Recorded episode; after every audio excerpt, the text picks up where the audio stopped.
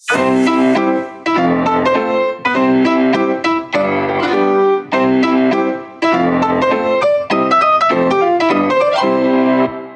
príbehy, ktoré počujete v tomto podcaste, sú pravdivé. Mená môžu byť pozmenené a upravené.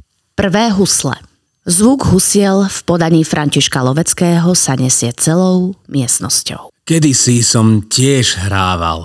S námahou hovorí šedivý pán s okuliarmi, sediac v kresle pod oknom. Zdravotný klaun František odlepí slák od strún a s úsmevom pozerá na pána Jozefa. Po mozgovej príhode jeho telo bojuje s neovládateľným trasom.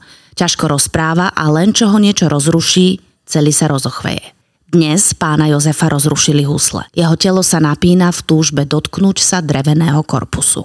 No, mohli by sme si zahrať spolu? Navrhne František a pán Jozef sa usmeje. Mohli. Rázne bez zaváhania odpovie solista. Vážené publikum, dnes sa vám na koncerte pre husle a sláčik predstaví vynikajúci huslista pán Jozef. František opatrne vkladá husle pod bradu pána Jozefa. Pán Jozef nakláňa hlavu na bok. Okamžite si spomenie na hráčsky postoj. Rozochvenou bradou pritíska nástroj o ľavé rameno. Je úžasné pozorovať jeho vnútorný boj, veľké chcenie a sústredenosť. Husle sú v bezpečnej polohe. A teraz slák, vraví zdravotný klaun František. Uchopiť husľový slák je pre človeka bez jemnej motoriky obrovská výzva, ale pán Jozef načahuje pravú ruku a je presvedčený, že to zvládne. Pripomína vtáča, ktoré sa snaží vzlietnúť. Pritom má toho toľko za sebou. Už za študentských čias hrával v súbore. Keď sa slákom spoločnými silami dotknú najhrubšej struny, rozleje sa po izbe jeden jediný tón, čisté G.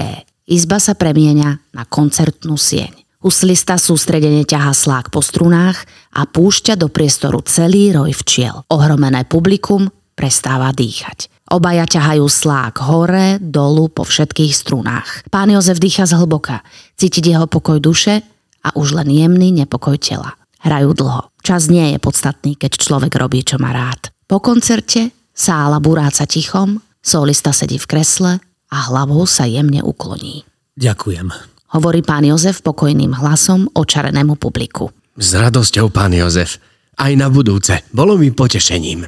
Obaja sa na seba pozrú a v tichu zostanú ešte pár minút. Niekedy sú slová zbytočné.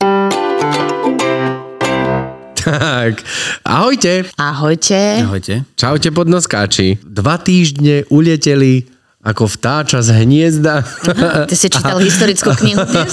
A máme tu opäť piatok, čo znamená, ak nás teda piatok nepočúvate, tak máme tu akýkoľvek iný deň, ale dnes je piatok a to znamená, že vychádza opäť nový diel PodNOSky. Áno, a máme tu dnes aj hostia, nášho kamaráta, kolegu. A riaditeľa riaditeľa. Máme tu riaditeľa. Máme tu pána riaditeľa. A... Cítiš sa ako riaditeľ, Šimon? Nie.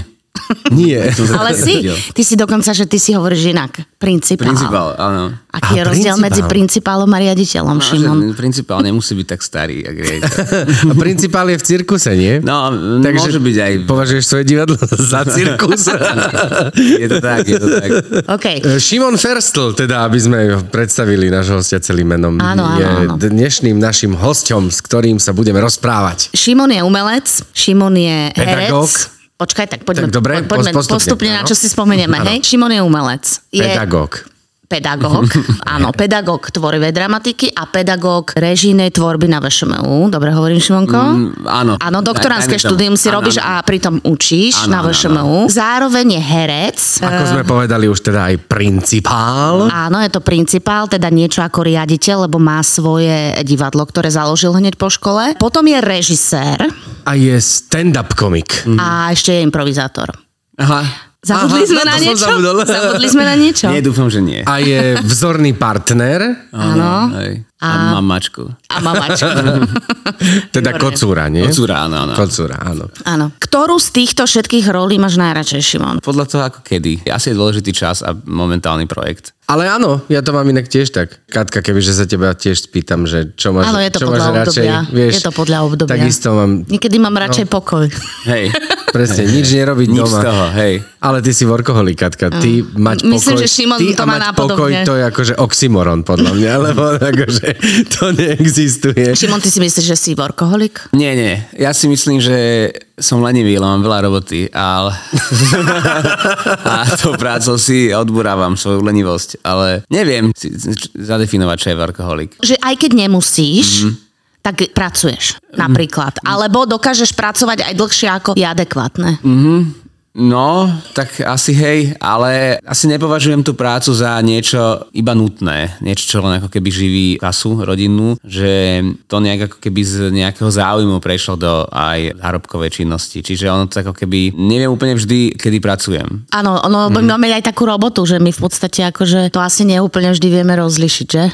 Kedy pracujeme a... No sme tí šťastní, to... ktorých hej. práca baví, hej. takže... Tak nebudeme frustrovať iných, hej? Ale podľa mňa veľa ľudí ich práca baví. Mm-hmm. Veď na každej práci sa dá nájsť niečo pekné. Hej, ale takisto ťa taká práca nemusí baviť, že musíte baviť to všetko, čo je potom. Že to je v poriadku, to mať rozdelené. Že nemusíte ten proces baviť, ale môžete baviť ten výsledok? Akože bavím sa skôr ako keby o niečom možno viktimom od seba. Že si myslím, že je v poriadku, keď niekto nemá tú prácu na prvom mieste, že by teraz musel riešiť, či ho nejak extrémne baví. Že poznám ľudí, ktorí vlastne tú prácu berú ako niečo povinné a že majú vlastne tú naozajstnú životnú záľubu v tom všetkom, čo je potom. Ako keby myslím, že rodina, voľný čas, ja neviem, cestovanie, čítanie, že to ako keby majú rozdelené. Že, že práca je nejaký nutný prostriedok. Že práca prostriedok. Je nejaký proces, ktorý viem zniesť a robím ho, aby ma ako keby uživil a mal som čas na tie ostatné. Niekedy sa to prepája, to, že ma to aj baví a je to moja práca, ale nevždy je to podľa mňa, že dobré. Že niekedy, niekedy proste fajne pracovať. Nosíš si prácu áno, domov? Hej, musím. Tak ja nemám kanceláriu, čiže uh-huh. tá kreatívna činnosť sa musí diať tým pádom doma. Všetka tá kreatívna činnosť musí prebiehať doma, lebo inde není na to priestor. Jasné, sa inak nedá, keď nemáš kanceláriu. Tak to nenapíšeš. Ako, ako ty. Alebo vlastne aj ja. Áno. Však mám u teba svoju kanceláriu. Áno, je to tak, je to tak. Ty si sa hlásil na vé š em u, vlastne išiel si z Ludusu, ty si bol Ludusák, ktorý vlastne išiel na vé š em u, ale popri tom basketbalista, ktorý vlastne robil aj basket. Tvoj otec je vlastne tiež umelec, ale teda fotograf. Prečo herectvo? Toto je tá otázka? Áno. To fakt. Hej, to je, hej, toto je tá otázka. To je to, vlastne, celého, sa, áno, áno. celého je, prečo som sa hlásil na vé š em u. Hej, že vlastne evidentne to malo svoj význam, lebo však si v tom výborný a to, čo robíš, je vlastne super. Mal si strašne veľa, že napríklad otec sa neťahal, že po túto skús, tu máš oné, pozri sa, takto sa to robí, alebo... Nie, nie, bolo to čisto odo mňa. Proste chodil som do Ludusu a bolo to v tom období asi jediná vec, čo ma akože bavila, bavila. Teda pochopil som, že z basketbalu sa teda neuživím, že nikdy som sa necítil, že... Nebudeš nejaký LeBron? Hej, hej, že ani náhodou. Tam ten čas, chvála Bohu, alebo bohužiaľ, podľa toho, z akého konca sa na to človek pozrie, ide v tom športe oveľa rýchlejšie, čiže tam devätnásťročný človek má úplne jasno. Teraz by si už bol na dôchodku, že? Teda teraz by som už áno, by mal byť akože dolamaný a nejde... neviem, kde je funkcionár. Čiže tam to išlo jasno, že to dá ten šport bokom a niekedy, ja neviem, v treťom ročníku na strednej, v druhej polovici som mal také, že ja idem na vé š em u a hotovo. A idem do Brna a vlastne, že idem na herectvo na dve školy. To bolo všetko, čo som si pridal na prihlášky, ktoré som si podal. Čiže prečo som vtedy tak uvažoval? No, bavil ma ten Ludus, chcel som ostať pri tom divadle, prišlo mi to ako zaujímavá cesta, moc som neracionalizoval veci v tej dobe, proste som išiel za nejakým inštinktom, nikto mi v tom nejak nebránil, čiže že to idem vyskúšať a chcem to ďalej robiť, lebo ma to baví, no. Iná možnosť proste ani nebola. Nejak som si ju ani nedával. Brno, Bratislava, herectvo, herectvo bim, bim. A, a keď nič, tak som mal nejaký, že ja neviem, tak rok strávim niekde v zahraničí, alebo čo ja viem. Čiže tak som to cítil. Inštinkt. Tak super, že to vyšlo. Ty si myslíš o sebe, že si vizionár? Čo to znamená? Ale no... No ideme tu, tak riešime tu pojmy, tak aby som povedal, že čo... Tak čo si predstavuješ pod vizionárom? Že niečo s budúcnosťou, niečo s fantáziou, s predstavivosťou, aha, že aha. si viem plánovať veci, že vidím uh-huh. veci dopredu, že... Super, tak myslíš si, že to si? Áno, stanem sa niekedy myslieť aj na to, čo bude potom. Alebo ja si myslím, že si. Aha, okej, okay. To je dobré, že tá otázka vlastne smeruje k pozitívnej odpovedi. No ale že som chcela vedieť, že čo si ty myslíš o sebe, vieš, lebo ja ťa vnímam, však ty vole, ťa poznám strašne dlho. A ja ťa vnímam, že si človek, ktorý si stále ako keby, aj keby nemusel, tak si vymýšľa stále nejaké nové veci, nové mm-hmm. projekty, stále ako keby ho niečo ťukne a mm-hmm. jemu to ako keby rozšíri obzor a napadne mm-hmm. ho, že a okej, okay, touto cestou by som mohol, tu by som mm-hmm. mohol niečo nové spoznať a keď sa mm-hmm. do toho zažereš, tak potom vlastne tomu venuješ energiu a nejaký čas a väčšinou aj doťahuješ veci. Som ano. Ti dala charakteristiku teba, okay. jak ťa vnímam. Okay. Čiže, čiže no vám z toho vizionárstva, tak hej, mám rád veci, ktoré ponúkajú nejakú akože budúcnosť organizačnú, alebo tak, že vidíš niečo, že OK, do toho, keď sa človek mohol pustiť, tak by z toho niečo mohlo byť. A možno aj tuším, ako na to. A niekedy sa púšťam do vecí, alebo robieval som to, že som sa púšťal do vecí, o ktorých som vôbec nevedel, ako fungujú. Mm-hmm. Že to je ako keby také ľahšie niekedy, že človek nevie, čo ho úplne čaká a zisťujete prekážky cestou. Že... Je to šťastie začiatočníka? Áno, je to niekedy je to fajn, lebo keď niekedy človek vie, čo je všetko pred ním, tak vlastne mu do toho možno nejde. Si povie, že viem presne, čo ma čaká. No, zváži si nie to, hej. strašne náro... Vlastne viem, že to je náročné, neviem do toho, ale keď niekedy má človek len nápad a potom zistuje, čo to vlastne obnáša, tak niekedy to vie byť vlastne lepšie. Čiže toto poznám veľmi, ale mám rád to doplňať niečím, čoho si len súčasťou. Že nemusíš byť teraz ako keby hlavou úplne pre všetko, nemusíš vedieť, ako to dopadne, nemusíš myslieť na to, ako mm-hmm. to dopadne, že môže byť len súčasťou nejakého rozbehnutého vlaku, kde sa proste len vezieš a vyplňaš len to svoje kupečko. Keď už som použil vlakovú metaforu.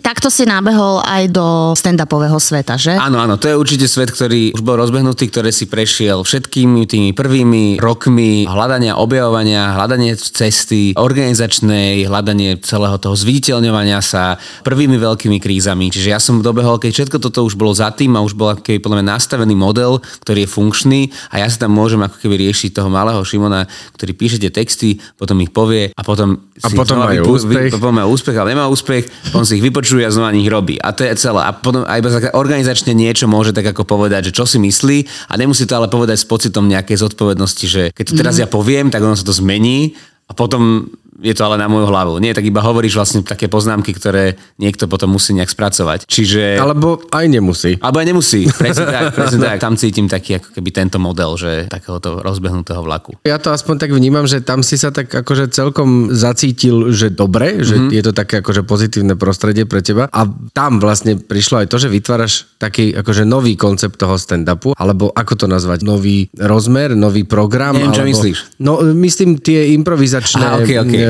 hry. Mm-hmm. Ako vlastne si prišiel s tým nápadom, že tak poďme urobiť toto, poďme to nejako ozvláštniť, alebo... Väčšina impro show, teda nejakých improvizovaných programov, ktoré ako keby nejak širší svet ponúka, tak ho vyplňajú práve komici. Mm-hmm. Že to také ako keby celkom prepojenie tých komikov, alebo komikov hercov, ktorí robia toto impro. A keďže v Luduse som dostal dosť silné základy toho impra, že som vedel veľmi presne, čo to obnáša, aké nároky môžem mať, či ich môžem mať od tých komikov, tak vlastne sa to nejak spojilo. Došla ako keby možnosť toho, že áno, silné reči by chceli mať niečo ako impro show, a ja som si hovoril, že OK, že už vás trochu poznám, viem si to predstaviť, viem si predstaviť, že keď tam možno vložíme nejakého herca z iného sveta, ktorý to nejak akože potiahne, doplní, obzvláštni, tak by nám to proste mohlo fungovať. A viem, že improvizácia ako taká ponúka tak veľa možností, že vieme nájsť konkrétne kategórie, konkrétne ako keby tie disciplíny pre nich, ktoré im mohli sadnúť, pretože už nejak dominujú tým slovom, vedia, čo je pointa, teda punchline, vedia, ako vytvoriť ten gag. Už toto vlastne technicky poznajú, len to musia ako keby preniesť do novej situácie, do novej hry, ako keby. Dať tomu nejakú dramaturgiu v rámci nejakých áno, pravidiel. Áno. Že technicky oni tomu rozumejú, teraz sa musia naučiť ako keby... To interpretovať aktivne, to. Interpretovať, mm-hmm. áno, to znamená, áno. že ty s nimi mávaš normálne skúšky a hovoríš, áno, chalani, babi, áno, počujete, áno. ne, ne, ne, celé zle, takto áno, poďme. Áno, áno, áno. áno. Tie skúšky sú... Citróna gezuješ proste. Áno, áno. Tie, tie skúšky, áno, áno. Neschopný si.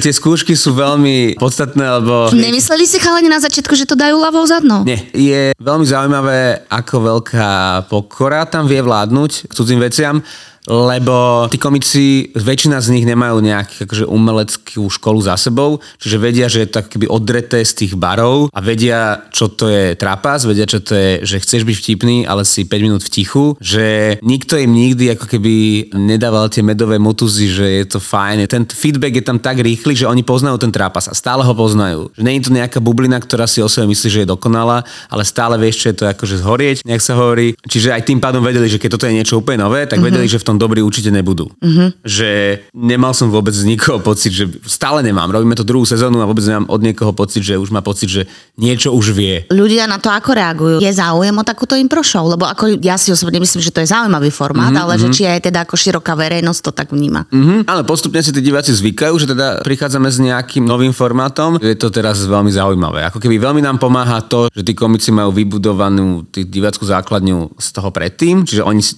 zo stand-upov ako, áno, takých. Stand-upov mm-hmm. ako takých. Čiže tí ľudia zo zájmu prídu na to si pozrieť, že ako bude vyzerať ten človek v inej situácii. A myslím si, že aj to je ten moment ako keby toho nového humoru, že ho vidia v niečom nepripravenom, autentickom, že ho vidia aj v tej chybe, ktorá nám naozaj vznikne, že ho vidia možno trochu ako keby omylnejšieho, možno. Mm-hmm. Ľudskejšieho. Ľudskejšieho, dá sa povedať, lebo tak tá chyba toho človeka tak polučťuje viac. Tak ono to, tá improvizácia sama prináša. Lebo hej. v podstate na ňu sa nedá pripraviť. Nedá tam, a je tam povinné. Teda dá sa pripraviť, ale iba po technickej áno, stránke. Ale... A je tam v improvizácii povinné akože zlyhať občas. A hej, priam, to zna... je to žiaduce, že? To znamená, že vaše skúšky vlastne vyzerajú tak, že nie, že idem si nacvičiť program, ale idem cvičiť princípy tej hry. Mhm. Je to, vyzerá to zadania. Presne ako hodiny Ludusu, len dospelými. Vyzerá to úplne rovnako, proste rozoberieme si, tu máme kategóriu, táto kategória je o tom a tom, teraz ju ideme vyskúšať a dáme si modelové témy, ktoré určite nezaznejú potom na tom večeri. Čiže... A kto vyberá tie témy? Nefunguje to tak, že diváctvo Aha, áno, vyberá témy? Tie modelové na skúškach, hej, to vyberám ja, ale inak áno, pracujeme s publikom. Že sa to písalo, teraz sa to už vykrikuje, že už tak, keby tí ľudia pochopili, že tú interakciu majú povolenú, čiže si tam ako keby priamo vyberám... Tebe sa niečo tým... zapáčia. Á, dobre, okej, okay, ideme. Vietadle. Alebo skombinuje. Rozstredia situácie, povolania, vety, ktoré tam musia zaznieť. Proste úplne všetko, čo tam dá. Ten, ten človek má potom dobrý pocit. Má dobrý pocit aj z toho, že není ako keby odžubaný, že je to naozaj improvizované, uh-huh, uh-huh. lebo sa do toho naozaj zapojil, takže tá aj divácka interakcia je super na tom.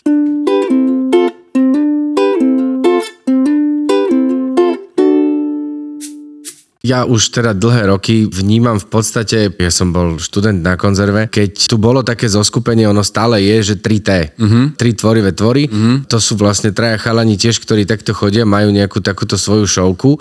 Je to niečo podobné, alebo je to v niečom iné? Videl si to? Videl áno, si videl tri T-čko? Som tri T-čko, áno, však vlastne Šoko chodeval so silnými rečmi dlho, v tom zakladajúcom balíku toho celého. Je to iné, pretože tri T-čko pracuje s tým, že si povyťahuje nejaké témy, potom si dá nejaký čas na rozmyslenie a vytvára nejakú scénku. Snaží sa vytvoriť nejaký celistvý príbeh, uh-huh. ktorý, dajme tomu, má nejakú dlhšiu minutáž, ako tie naše kategórie. Uh-huh. Že naše kategórie nemajú vôbec žiadny čas na prípravu, idú ako keby okamžite a je ich viacej menších. Oni pracujú s jednou dlhou, že ako keby chcú vytvoriť jeden príbeh. My pracujeme so šiestimi až siedmimi kratšími, ktoré mm-hmm. ešte aj opakujeme. Čiže u nás má tá jedna kategória naozaj, že pár minút, že vlastne pracujeme s úplne inou dynamikou a s nejakými inými princípmi. No ja som chcel, aby to mali chalani a babi hlavne ľahšie v zmysle toho, že to bude viacej o tých slovných punchlinoch, ktorým rozumejú v rámci toho stand-upu. Vysvetliče punchline, lebo možno nie každý poslucháč. Punchline je pointa. Pointa. Pointa vtipu. Mm-hmm. Teda ten moment, ktorý je, že... A to je punchline. To je moment, kedy by sa mal človek smiať. Aha. To je punchline.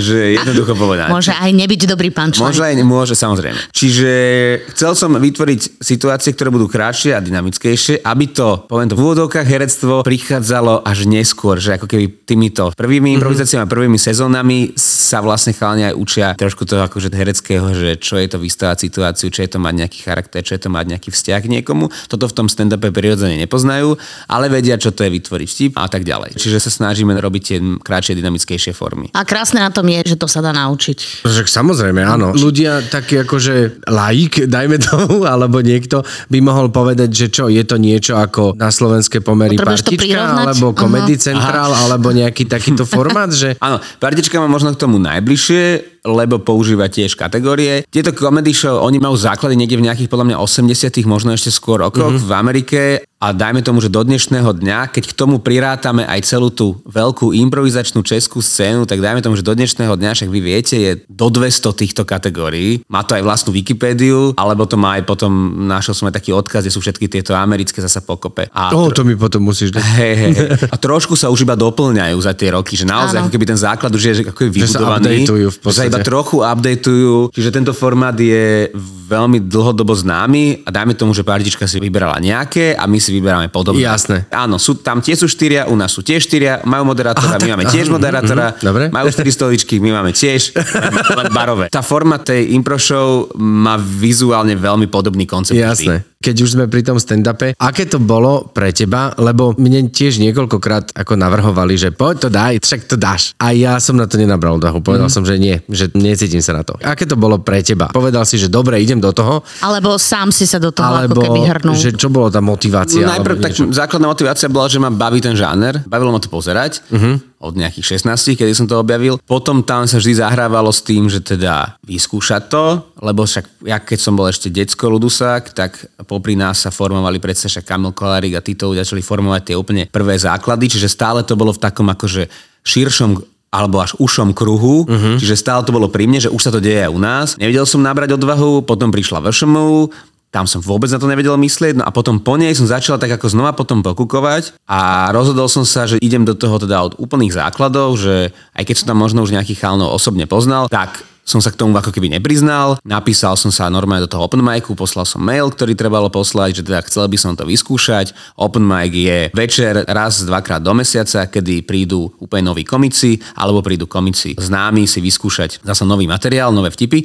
Čiže je to normálna taká najregulárnejšia cesta, že sa napíše, že ja som nikto a chcel by som niečo vyskúšať. Mm-hmm. Dostaneš tie tri minúty prvé a ideš si to vyskúšať. A ja som tak akože vôbec ani napísal do toho mailu, že čo som vyštudoval. Chcel som ísť úplne z nuly. Možno aj pre nejakú, ja neviem, odvahu sám pre seba, že nech nie sú nejaké očakávania na mňa, mm-hmm, že mm-hmm. chcem ísť úplne z nuly a tak sa teda aj stalo. Nervy som mal na úrovni ako keby príjmačiek na herectvo, že naozaj akože obrovských, ten prvý večer bol naozaj že šialený. Myslíš mal... prvý večer už pred ľuďmi? Áno, prvý večer pred mm-hmm. ľuďmi, že mal som teda niečo napísané, pripravené, miliónkrát prekecané, no však bavíme sa o troch minútach, čiže to si človek vie opakovať aj tisíckrát. A hlavne som si tak ako hovoril, že dobre, toto konečne prelezem v živote a budem vedieť, že teda, či je to cesta, alebo nie je to cesta.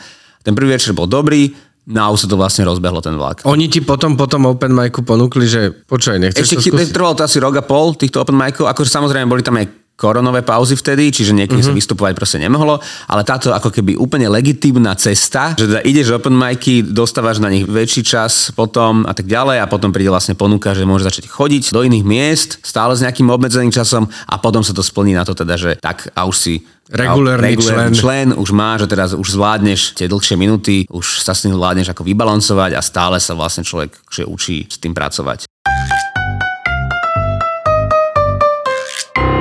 Ako často si stand-upisti musia chystať nové, hovoríte tomu tolky, alebo reči, sety. alebo sety? No, toto sety. Som sa chcel spýtať ako mm-hmm. otázku. No inak. Tak a pýtaš sa, prečo išiel na herectvo, ty vole. No. Pred rokmi. Ako často? U mňa funguje tak, a u väčšiny ľudí to funguje tak, že máš nejakú tabuľku alebo nejaký zoznam, máš zoznam miest, kde si vystupoval a kde vystupuješ. Mm-hmm. A platí nejaké nepísané pravidlo, že by si nemal ísť na to jedno miesto s tým istým. Že lebo keď ideš napríklad do nejakého menšieho mesta, je pravdepodobné, že tam dojdú tí istí ľudia, ktorí tam mm-hmm. boli minule a bolo by fajn im doniesť niečo nové. To znamená, že ale celých tých, ja neviem, koľko máte, desať minút, minút alebo je dvadsať to, že, minút? Je to, že dva krát desať, niekedy je to dva krát pätnásť, niekedy, jak ti to vyjdeš, od desať do pätnástich je tvoj jeden vstup a ten sa opakuje dvakrát za večer. To je taký ako keby bežný model. Dvakrát za večer, to čo znamená? No, že sme štyria a dvakrát sa zopakujeme. Ale s iným. Áno. No, okej. Okay. To znamená, že keď ideš do toho istého mesta, musíš obidva tie svoje sety mm-hmm. mať nové. Mm-hmm. Alebo Bolo iba časť tých setov, lebo vy to máte aj tak akože tematicky podelené, hej, mm-hmm. že ideš desať minút, ale z toho preskočíš od, ja neviem, tínedžerov cez mm-hmm. kuchyňu a mm-hmm. vieš čo myslím, že ale... rôzne témy, takže či striedate iba časť tých tém, mm-hmm. alebo úplne celé sety musíte mať nové nachystané. Je, je dobré, aby ten základ bol nový. Samozrejme, časom sa ti ten set vlastne upravuje, pretože na rozdiel od divadla tu nefunguje nejaký dramaturg. Tu je dramaturg divák. Čiže ty nemáš proces skúšania ako v divadle, kedy zistíš, čo by tam malo byť a čo by tam nemalo byť. V tom stand-upe je to všetko divák a tá živá skúsenosť je vlastne mm-hmm. to, že OK, toto by som mal vyhodiť, OK, toto by som mal rozpísať, toto sa mi vlastne dobre spája s niečím, čo som napísal pred rokom, bolo by to fajn spojiť, čiže tam je ten vývoj, tam sa veľakrát aj podľa mňa rieši taký ten problém s tým kontextom, že niekto vytrhne nejaké dve, tri vety z nejakého jedného setu a považuje to za nejaký statement, nejaký názor toho komika. A Aj keď tam chýba vlastne celé to okolo, čo z toho robí ten mm-hmm. celý názor, dajme tomu, alebo ten celý set. V divadle sa skúša niečo šesť až osem týždňov. Za to obdobie je tam niekoľko ľudí, ktorí sa na to pozerá a pozerá sa, či je to dobré, či je to správne, či je tam zrozumiteľné, či je to vtipné, ak to má byť vtipné, či to spĺňa zámer. V stand-upe toto neexistuje, že my sa nepostavíme pred seba na úvod a nepovieme mm-hmm. si, čo máme pripravené. Niekedy sa naozaj stane, keď vidíte komika s telefónom. Niekedy sú tam poznámky, ale väčšinou je to kvôli tomu, že to nahráva zvuk. Človek si to potom spätne vypočuje, že teda ako to aj vyznelo, to, čo si človek myslel, lebo mm-hmm. niekedy niečo znie nejak v hlave, inak v obývačke, keď to Kocurovi rozprávaš a potom, keď to vyjde von z úst, tak si hovoríš, že OK, toto som vlastne vôbec nemyslel ani tak. Mm-hmm. Bolo by fajn sa k tomu vrátiť a prerobiť to. Čiže odpoveď na tú otázku, áno, tie veci sa vyvíjajú aj tým, ako cestujú, ale zároveň ten základ je dobrý zmeniť, keď dojdeš do toho iného prostredia. A koľko máš aktívnych setov? Prepač, Katka, predbehol som ťa. Dneska doláje, že ty vole. To sa musíte pozerať na seba, no. A toto a... sa nám nestáva väčšinou, aha. sa tak doplňame. A, sedíte, a tiež sedíte takto? Áno, vždy ja sedíme takto. Ja dneska ma nechce pustiť k slovu. No. Neviem, dajme tomu, že mám hodinu dvadsať materiálu. Aha. Použiteľného. To znamená, že takých šesť sedem setov. Niečo tak, nejak to poskladáš, hej. A ako často musíš tvoriť nové? Alebo začínaš písať, keď máš ako keby myšlienku a píšeš do zásoby. Na to sú dobré sa ako keby prihlasovať stále do tých open micov a do tzv. Tematických, ktoré máme brať. Ty ešte chodíš stále do open micov? Áno, akože tie open micy sú stále otvorené aj pre komikov, ktorí sa tam chodia skúšať tie nové veci. Že tá je taká laboratórium toho, že tam si človek naozaj dojde vyskúšať, že toto som teraz napísal, poďme to vyskúšať. Ja mám rád tie večery, pretože sú úplne iné, lebo sa tam vôbec nehrá s nejakou istotou, že o, toto je dobré, toto mi vychádza vždy, to, s týmto idem, ale je to, že môže sa tam stať, že to, čo tam človek povie, tak okamžite zahodí, lebo zistí, že OK, úplne som, že úplne hey, hey, nič, hey. Že ani na tom vlastne nechcem robiť, že ja som to len tak ako, že dojdeš tam vyskúšať. Čiže je tam naozaj tak akože laboratórium toho celého a potom raz do mesiac bývajú tzv. Tematické silné reči, ktoré nútia do nových tém, učí sa nejaká téma, jem, cestovateľské, politické, lekárske, dobrodružné, čo ja viem aké, ajtičkárske a tam, keď je človek vybratý, tak hneď ho to chytí toho, že mal by som napísať možno niečo týmto smerom. Alebo mm-hmm. potom je to z toho človek, čo zažije, no. tak niečo zažijem a pocit, že OK, toto je moment, ktorý by som asi mal prepísať, dopísať, domyslieť, prifarbiť a tak ďalej. A ide ti to ľahko písať? Neviem robiť systematickú kreativitu, neviem stále robiť, že... To je dobré, že systematická kreativita. Že, že, že tu mám, tu mám teraz štyri hodiny voľna, sadnem si a idem písať. Mhm. Ako v konečnom dôsledku sa k tomu človek musí dostať. Ako napríklad, neviem, Tomáš Žudák je scenarista a píše aj zábavné relácie, to znamená, že sa musí sadnúť k tomu, že ho musí to napadnúť, lebo teraz má to ten čas a potom to ten čas nebude mať. Čiže remeselne sa k tomu dá dopracovať, ale ako keby ten autentický bod je niekedy veľmi ťažké ako keby odchytiť. Je dobré si všetko vždy zapisovať alebo nahrávať, lebo keď človek má nejakú myšlienku a potom po obede sa k nej vrátim, tak ona tam už vlastne není po obede. Ty to robíš ako? Zapisuješ Mám, si to do mobilu alebo áno, do diktafónu si to nahrávaš? No, zapisujem si do telefónu všetko. Uh-huh. Že v momente, keď ti to napadne, tak si to musíš... Väčšinu veci píšem do telefónu, lebo keď potom rozmýšľam nad tým, tak musím veľa chodiť. Čiže buď sa vrátim k notebooku a klikám a potom sa znova prechádzam, alebo to ťukám rovno do toho. Musím tak rozchodiť ten nápad potom. Má aj stand-up a písanie stand-upového setu svoje princípy, hej? Má nejaké svoje pravidlá, alebo je to čisto intuitívna záležitosť? No musí to mať nejaké pravidlá, pretože to má nejaký cieľ. A keďže ten cieľ je pobaviť toho človeka, tak tým pádom sa to musí podieľať na niečom. Cieľ je punchline. Cieľ je niekoľko punchlineov a veľa ďalších terminológií. A už iba tým, že aj ten stand-up má svoju terminológiu, ako punchline, alebo callback, alebo podobne. Callback je čo? Že callback... zavolám priateľovi na telefóne? Zavoláš na priateľovi na telefóne, ktorú si dlho nevolal. Zavoláš ho späť. Callback je, že naznačíš nejakú tému, alebo niečo, nejaký žltý autobus, povieš, a není to akože až tak dôležité v tej chvíli, ale za pár minút povieš, a tam bol ten žltý autobus a zrazu to vybuchne ten smiech, lebo vlastne sa vrátiš k niečomu, čo už si do tých hlav tých ľudí dostal. Oni si to zapamätali v inej súvislosti a ty to tam vlastne znova vrátiš. Čiže má to nejaké názvoslovie, v čom je to také nové pre nás, že to vlastne nie je nejak spísané, že to ten stand-up nemá svoju metodológiu. Ale inak ja mám pocit, že veľmi spĺňa ako keby remeselné princípy aj ako keby známejších vecí. Musíš napísať metodológiu, Šimon. Neviem, nejaké, skript, nejaké skripta. Abo to Gordulič musí. No, no, tak to máme ďalší projekt. tisíc šesťsto tridsaťdva tohto týždňový a, a môžem napísať metodológiu, áno. Viem, že nejaké ako americké knihy už ako existujú. Na čo by to písal, nie? Môže to preložiť a považovať za vlastné. A čiže odpovede, že má to nejaké pravidlá. Hej. Že aj keď človek má pocit, že ide niekto tzv. Storytelling, to znamená, že rozpráva príhodu, mm-hmm. aby sme boli jasní, že teda čo sa mu stalo a tak ďalej a človek má pocit, že ó, jak rozpráva on tie príhody, tak on už aj v tej príhode vie, že OK, tu mám takú dlhšiu nudnú pasáž, bolo by dobre tam akože hodiť len taký, ako, len taký running joke. A toto a... sa dá niekde naučiť? Alebo ty si sa to učil za behu praxou? Myslím si, že v momente, kedy som to išiel vyskúšať, už som v teórii bol veľmi dobrý. Mm-hmm. Že som rozumel tomu, keď som na to pozeral, že už som mal pocit, že teória mi ide a o to viacej som sa bál tej praxi, lebo som vedel, čo to všetko ako obnáša a o to väčšie som mal akože stres. Že niekedy je super pre tých open micistov a teda pre človeka, ktorý ide úplne to vyskúšať prvýkrát, že vlastne úplne presne nevie, do čoho ide. Sice tá tréma prichádza tesne pred tým, že dlho ako keby nevie, ja som mal, že dlho a potom väčšinou to javisko už je dobré. Tréma je pre mňa to všetko predtým mm-hmm. a tom javisku už sa väčšinou cítim dobre. Čiže ja som vedel ako keby čo ma čaká. No, čiže neviem, mám pocit, že som to od, mal odpozorované. No a potom hovorím, veľa cestujeme, čiže tie časy v dodávke sú dlhé. Mm-hmm. Cesta mm-hmm. do Humenného je môžeš dlhá. Rozmýšľať. Čiže človek môže rozmýšľať, môže sa rozprávať. Áno, môže... Sám so sebou, hej. A veľa sa feedbackujeme. Myslím si, že tie feedbacky sú v silných rečiach veľmi dobré a hlavne aj preto, že keď už sme sa rozhodli, že na každú vec v živote sa dá pozerať s humorom, tak my musíme byť tí prví, na ktorých sa dá pozerať s humorom. To znamená, že keď ti niekto niečo povie, ako znelo, neznelo, tak ty už si nútený to prijať. Akože, kebyže sa komik urazí, čo sa stáva, ale tak je to vlastne trošku aj smiešne, pretože mm-hmm. on sa snaží zosmiešňovať, zosmiešňovať iné všetko, a iných. Všetky situácie. Mm-hmm. To znamená, že veľakrát aj so zatitými zubami človek musí prijať na seba, že sa niekto z neho robí srandu, hlavne z toho, čo urobí. A to je náročné, ale celkom je. Hej, jasné, jasné. Vy máte tie večery roastre, áno, áno, hej, hej, niečo, roast show, hej. roast show, mm-hmm. kde vlastne si normálne nakladáte tvrdo. Hej, hej, začína teraz Simonín, už vlastne o týždeň, v pondelok bude prvá show a s tým budeme vlastne behať po Československu. A tá ona nevie, čo vy ste si na ňu proste nachystali? Áno, a... prvýkrát, keď to bude počuť, tak to bude akože úplne autentické. A, a ona na to upravať. Potrebuje reagovať, hej? O tom je to? Ona si to najprv potrebuje vypočuť a na záver má priestor ona k nám. Jasné. Je tam, dostane aj ona teda tú možnosť. Odplaty. Odplaty, áno, áno samozrejme. Ale tým pádom ona musí improvizovať. Toto úplne neviem, že či je to na časť pripravené, lebo však nás už nejak pozná mm-hmm. a plus to ešte doplní behom toho, ako to bude počuť, lebo však proste má právo na nejakú obhajobu. Uh-huh. Ale ako keby v tom komediálnom svete sa to vníma ako podsta. Uh-huh. Že keď ako ťa verejne niekto môže takto akože zosmieštiť, to, tak to znamená, to je divné, že? Že, že už si dostal vlastne kredit nejaký, už, áno, áno. Ten človek väčšinou mal sedieť na vyvýšenom kresle. Takže kedy budeš mať svoju roast show? No, za veľa rokov. Co to má ešte?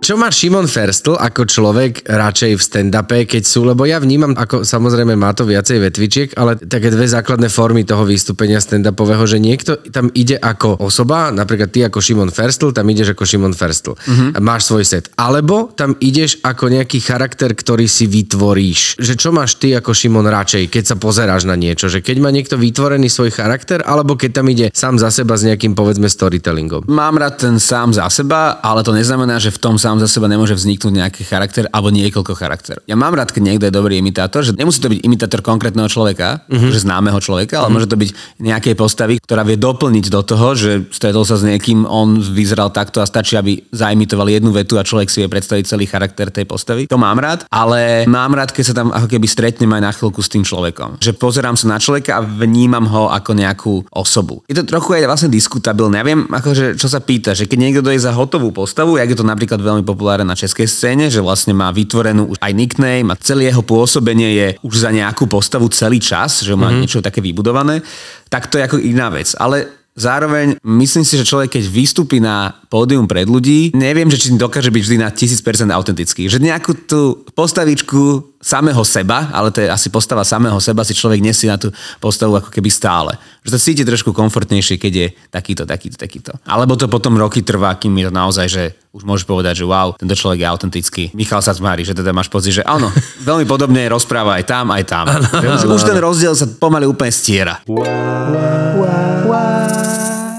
Ty a tvoje divadlo, uh-huh, či je niečo... D P M. Áno, divadlo uh-huh. D P M, to sme ešte nepovedali vlastne názov. Fungujete v Bratislave, vy moc nechodíte po Slovensku, iba tak po festivaloch, keď tak, že uh-huh. hrávate, tak je niečo, čo chystáte v najbližšej dobe pre divákov? Áno, zrovna za týždeň tiež začíname skúšať a moju réžiu, inscenácii, ktorá sa bude volať Amatéri, je to text napísaný Lenko Garajovo, ktorý je napísaný ako keby špeciálne pre súbor. Už sme túto spoluprácu raz mali pri inscenácii, ktorá sa volá Prevádzači. Čiže prišiel z mojej strany nejaký nápad, na Lenku som sa obrátil, robili sme spolu veľa rokov už aj predtým a ona už vedela, s akými hercami bude pracovať, kde bude pracovať viac menej a napísala vlastne text, dá sa povedať, v úvodzovkách na objednávku, ale mm-hmm. toto slovo by som v našich kruhoch až tak ako nevnímal. Prispôsobila to áno, pre vaše áno, potreby. Prispôsobila aha. to pre naše potreby. Má to taký science fiction utopistický nádych celé, že sa nachádzame v nejakej blízkej budúcnosti a je to príbeh troch postav. A čítal som jednu myšlienku, že umelá inteligencia by mohla v nejakej budúcnosti prevzať teda absolútnu zodpovednosť nad svetom a vyriešať základné klimatické potreby a teda problémy. A klimatické potreby? Klimatické potreby.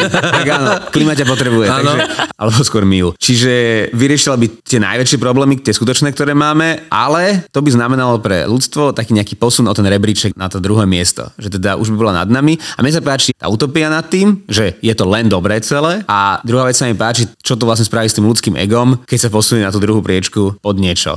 Že mám mm. taký dojem, že aj keby tu nastal úplný pokoj, tak tá nespokojnosť naša prirodzená vlastne nezanikne. Mm-hmm. A ako keby toto je základný bod, od ktorého sme sa odrazili pri tom texte. A v tom texte teda a v inscenácii celé okrem teda tých troch hercov bude aj živá hudba a zároveň budeme pracovať aj s choreografiou, čiže chcem, aby to bolo ako keby aj vizuálne zmyslovo pútavé. A celé sa to vlastne bude odohrávať v budúcom bare Bohema, ktorý sa už túto sobotu otvorí.